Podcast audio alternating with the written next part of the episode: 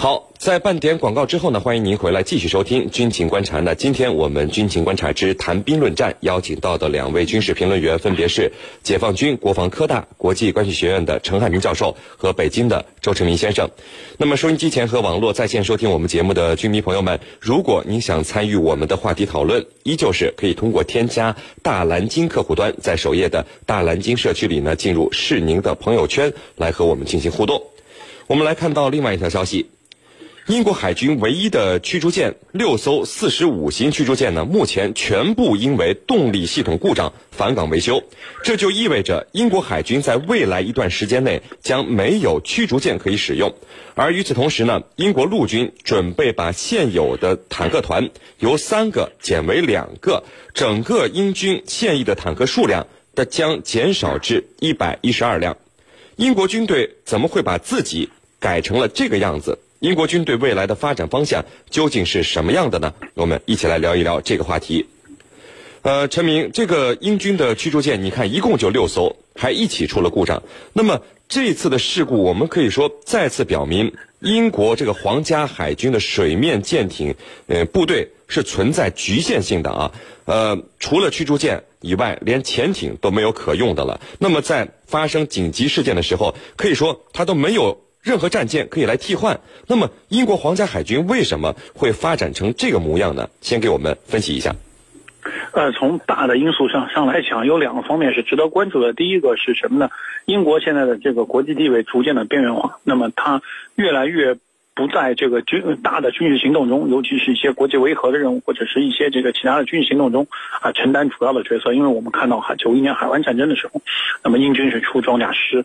出这个一些这个海军的舰队，那么和美国是并肩进行作战。那么当时法国也出了这个装甲部队，那么和这个美军一起作战。那么这是当年的一个状况。但是在这个九十年代以后，尤其是进入这个两千年以后。英国的经济实力不断的在衰退，那么这个，呃，导致了自己这个经费啊，这个尤其是在军费上头越来越越越来越捉襟见肘，那么就维持不了这么样一个体系。所以说，英国海军也好，陆军也好，它的这个军队的规模都在不断的缩减。那么这一方面，另外一方面呢，这个由于。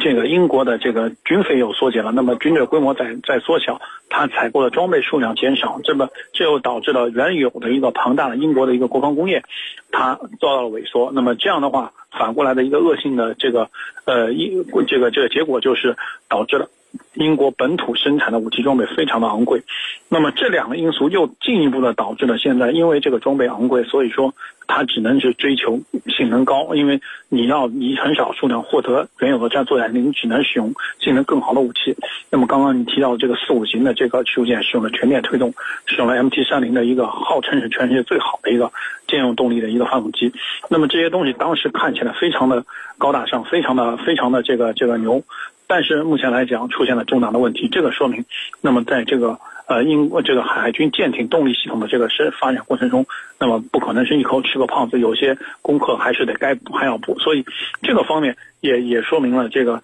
目前英国海军在之前过度追求这个高高端性能的一些武器装备的时候，那么显然这条道路是出现了问题，那么这是它在这个装备发展思路上出现的一个问题，那么再回到。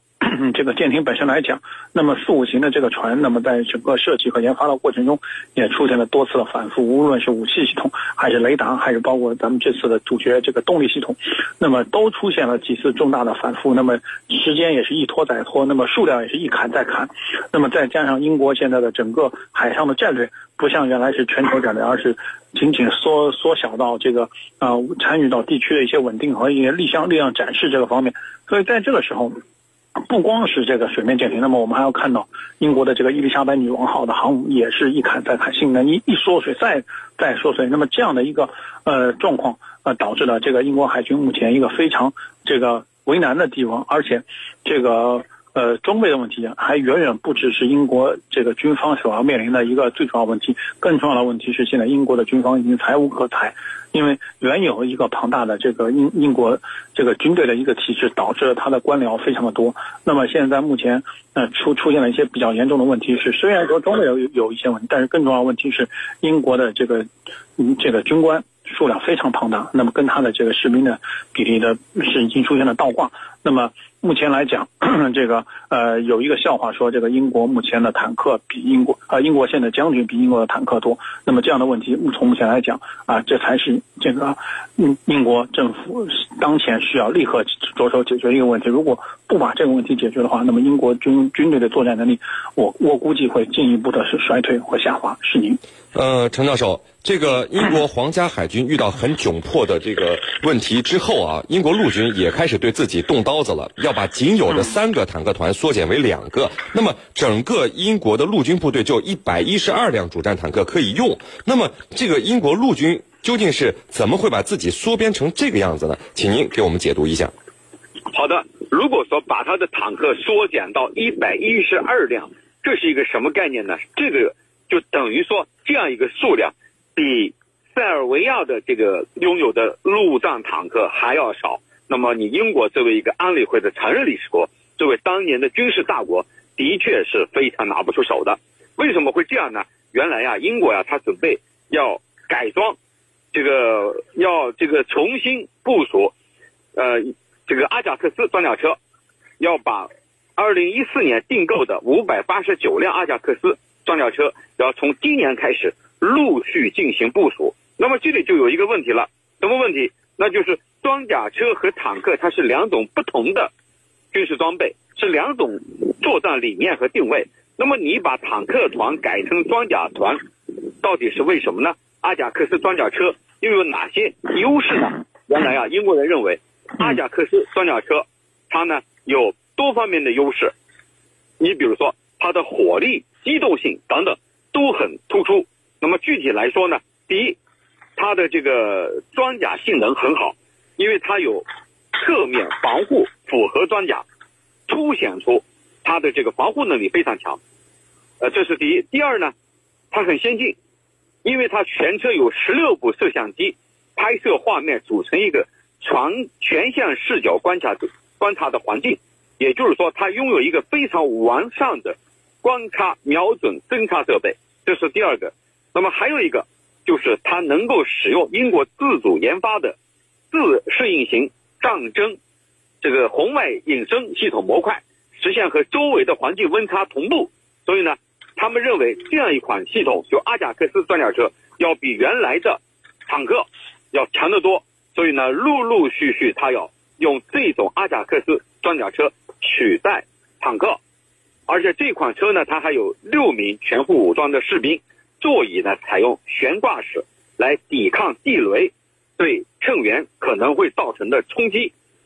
那么这样一来，我们就比较清楚了。呃，原来呢，对英国陆军来说，阿贾克斯这种便于使用、运输、快速部署的，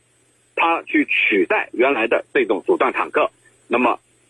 认为它的实用性、实用价值更加强，这是一种战略上的转型需要。所以呢，这是英国。呃，改变的一个重要的原因，主持人。好的，那陈明刚才这个呃，程教授专门提到了英国要用装甲车来替换主战坦克啊。那么我们同时看到这个阿贾克斯装甲车特别昂贵，可以说是历史上最贵的了，一辆要七百四十万美元，而这个 T 九零主战坦克才五百万美元一辆。这个您看，英国陆军舍弃坦克买最贵的装甲车，这个能够完全替代主战坦克吗？您怎么看呢？呃，我个人感觉是不可能嗯这个替代主战坦克的，因为主战坦克在一些攻坚和一些这个强强对话的一些场面中还是有非常重大的作用的。那么现在目前这个英国陆军的这个做法实际上是啊有几个方面的原因，因为另外一方呃第一个原因是什么呢？就是说目前来讲，这个英国国内的这个坦克研发的能力已经是非常的糟糕了，因为在这个挑战者二这个坦克之后，那么实际上英国的这个坦克的研发能力已经是。啊，基本上已经不太行了。那么，它的这个这这个呃，国内的这个 BAE 的这个公司，它地面地面系地面系统这个公司，虽然说还有一定研制能力，目前主要能力是在装甲车方面。那么，这这是这是一方面的原因。另外一方面呢，是什么呢？呃，英国现在也已经没有生产坦克主炮的能力。它原来给挑战者生产主炮的这个这个公司已经倒闭。所以这两方面的原因导致了它目前想要再研发一个主战坦克也做不到。就是说它实际上国内的这个研研发能力已经是没有了。那么，嗯，再再过来第三个原因是什么呢？就是说现在英国对于未来自己战争中的定位不再是原来的一个呃主要的军这个军事强国，它还是希望自己成为一个。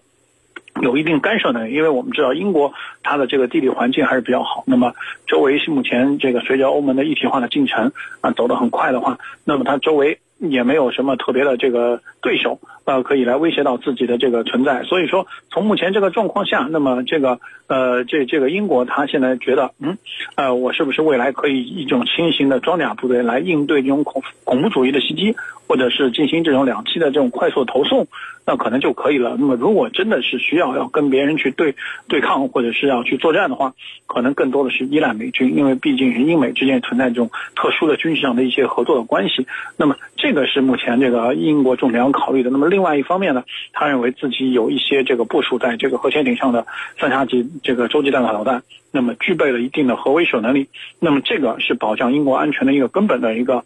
东西，那么只要有这些在，那么他觉得自己的本土受到威胁啊是不大的。那么至于说其他地方，那么英国目前这个原有的这个殖民地基本上都已经慢慢的分裂出去了，自己已经没有多少海外的殖民地，那么不再需要这么多啊强有力的地面部队和以及海之前我们聊的这个海军来那维护这个英国的全球利益。那么当出现这样一个局面的时候，英国慢慢慢慢会收缩，它的军事力量慢慢慢慢也会收缩啊，回到一个适合目前这个英英伦三岛这么一个局面下。那么可能这是比较符合它目前国内的实际情况的，是您。好的，那陈教授，这个我们看到美国的几次对外干预战争啊，英国都是积极参与其中的。那么现在从英军的实际呃来看，是不是对美军的依赖很大？未来英国主要发展的除了航母部队以外，就是空中力量为主了呢？这和英国所面临的国际环境及这个刚才陈斌提到的这个呃现实的地区威胁有没有什么直接的关系呢？呃，我们知道英国呀，它是一个欧洲国家，但是呢，它远离欧洲大陆，它又是一个岛国。我们通常讲英伦三岛，所以英国它跟整个欧洲它是若即若离的，它本身跟他们就有距离。因此呢，它的定位认为，未来爆发这种陆地战争，就是跟欧洲呃有关的这种陆战啊地面战争，可能和它关系不大。所以呢，我们就看到它在陆军方面。它是一个削减的，那么更多的精力和资源投入到刚才你说的空中力量和海上力量，这才符合英国未来的需要。这主要有几个方面的考虑。第一呢，就是呃，英国呢，它已经离开了欧盟，跟欧盟呢没有任何关系，那未来呢也就不可能依靠欧盟的统一力量来进行防御。那么也就是说，更多的要靠自己。那么其次呢，就是呃，未来他也意识到了，很有可能是海上。呃，海上和空中的这种实力的比拼，所以呢，我们看到英国决定未来也要到南海来进行所谓的航行。那么这里就看出来了，英国它把它的重心依然放在海上。我们过去叫英国是这个日不落帝国啊，英国自己叫日不落帝国，也就是说它能够在全球各地这里头所依靠的就是海上力量，就是海军。所以未来呢，它可能还要重整它的海军力量和空中打击力量。那么这里呢，能够确保它。呃，维护好自己的主权和拓展它和维护它的海外利益。呃，还有一个问题就是，是否跟美国啊对它的保护有关？那么这一点呢，我可能不是和陈明的观点一完全一致。这里头主要是什么呢？呃，这些年来，呃，英国呢和美国是亦步亦趋，紧跟着美国后面采取了一系列的军事行动，但是给英国的政治造成了非常大的冲击。以二零零三年伊拉克战争为例，导致后来呃时任首相布莱尔受到调查。那么这使英国政坛有一个反思：要不要凡事都跟在美国的后面，作为美国的随从？那么这给英国政坛是一个很大的冲击。英国政坛得出的结论就是不应该。我们可以看到，在是否加入亚投行里头，英国没有跟美国商量，率先宣布加入亚投行。那么从这里我们看出来了，未来。英国在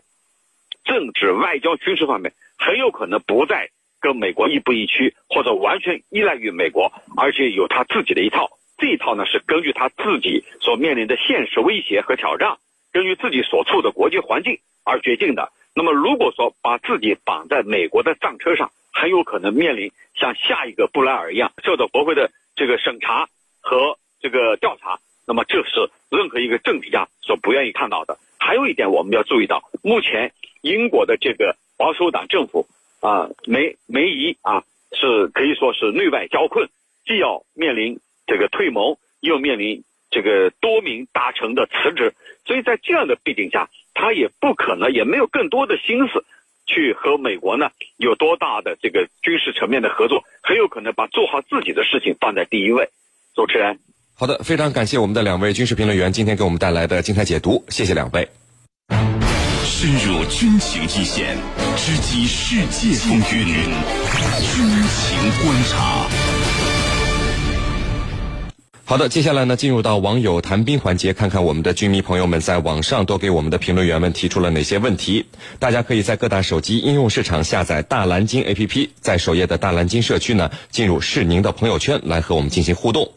陈教授，有军迷朋友问说，埃及最近发生的恐怖袭击的遇难人数达到了三百零五人，这是自美国九幺幺事件以来死亡人数最多、最严重的这个恐怖袭击事件啊。那么此前，呃，一些国家和媒体都宣称伊斯兰国已经被剿灭了，但是转眼间埃及就发生死伤如此惨重的恐怖袭击。想请教陈教授，恐怖分子这次为什么会选择埃及来作为袭击的目标呢？呃，这次他们选择埃及啊，我觉得主要有三个原因。第一呢，是从地域上来说，从中东地区呢到埃及呢比较近，因为呢，IS 武装分子在遭到打压之后啊，他要向呃其他地方逃离。埃及呢，从地理位置上来讲，和中东啊，呃，埃及属于北非，靠近中东，那么恐怖分子往这儿逃逃离呢是比较方便的，这是第一个原因。第二个原因呢，就是埃及总统啊。呃，塞西在到访美国的时候，曾经表示要和美国一起来联手打击恐怖主义。那么，S 武装分子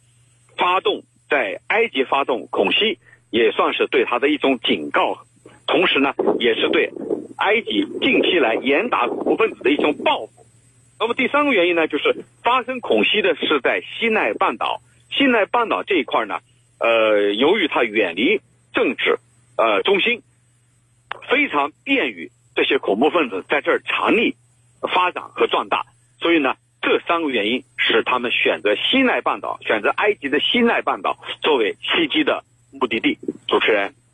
好的，陈教授，还有一位军迷朋友问说，乌克兰的一些武装人员近日控制了叫卢甘斯克人民共和国的首府卢甘斯克市中心，并且包围了政府首脑的官邸，呃，中断了电视台的播出。想请教陈教授，乌克兰怎么还会出现了国中国呢？给我们介绍一下。好的，在乌克兰东部啊，生活着一群讲俄语的俄罗斯族。那么这些讲俄语的俄罗斯族。他们希望呢跟俄罗斯保持更好的关系，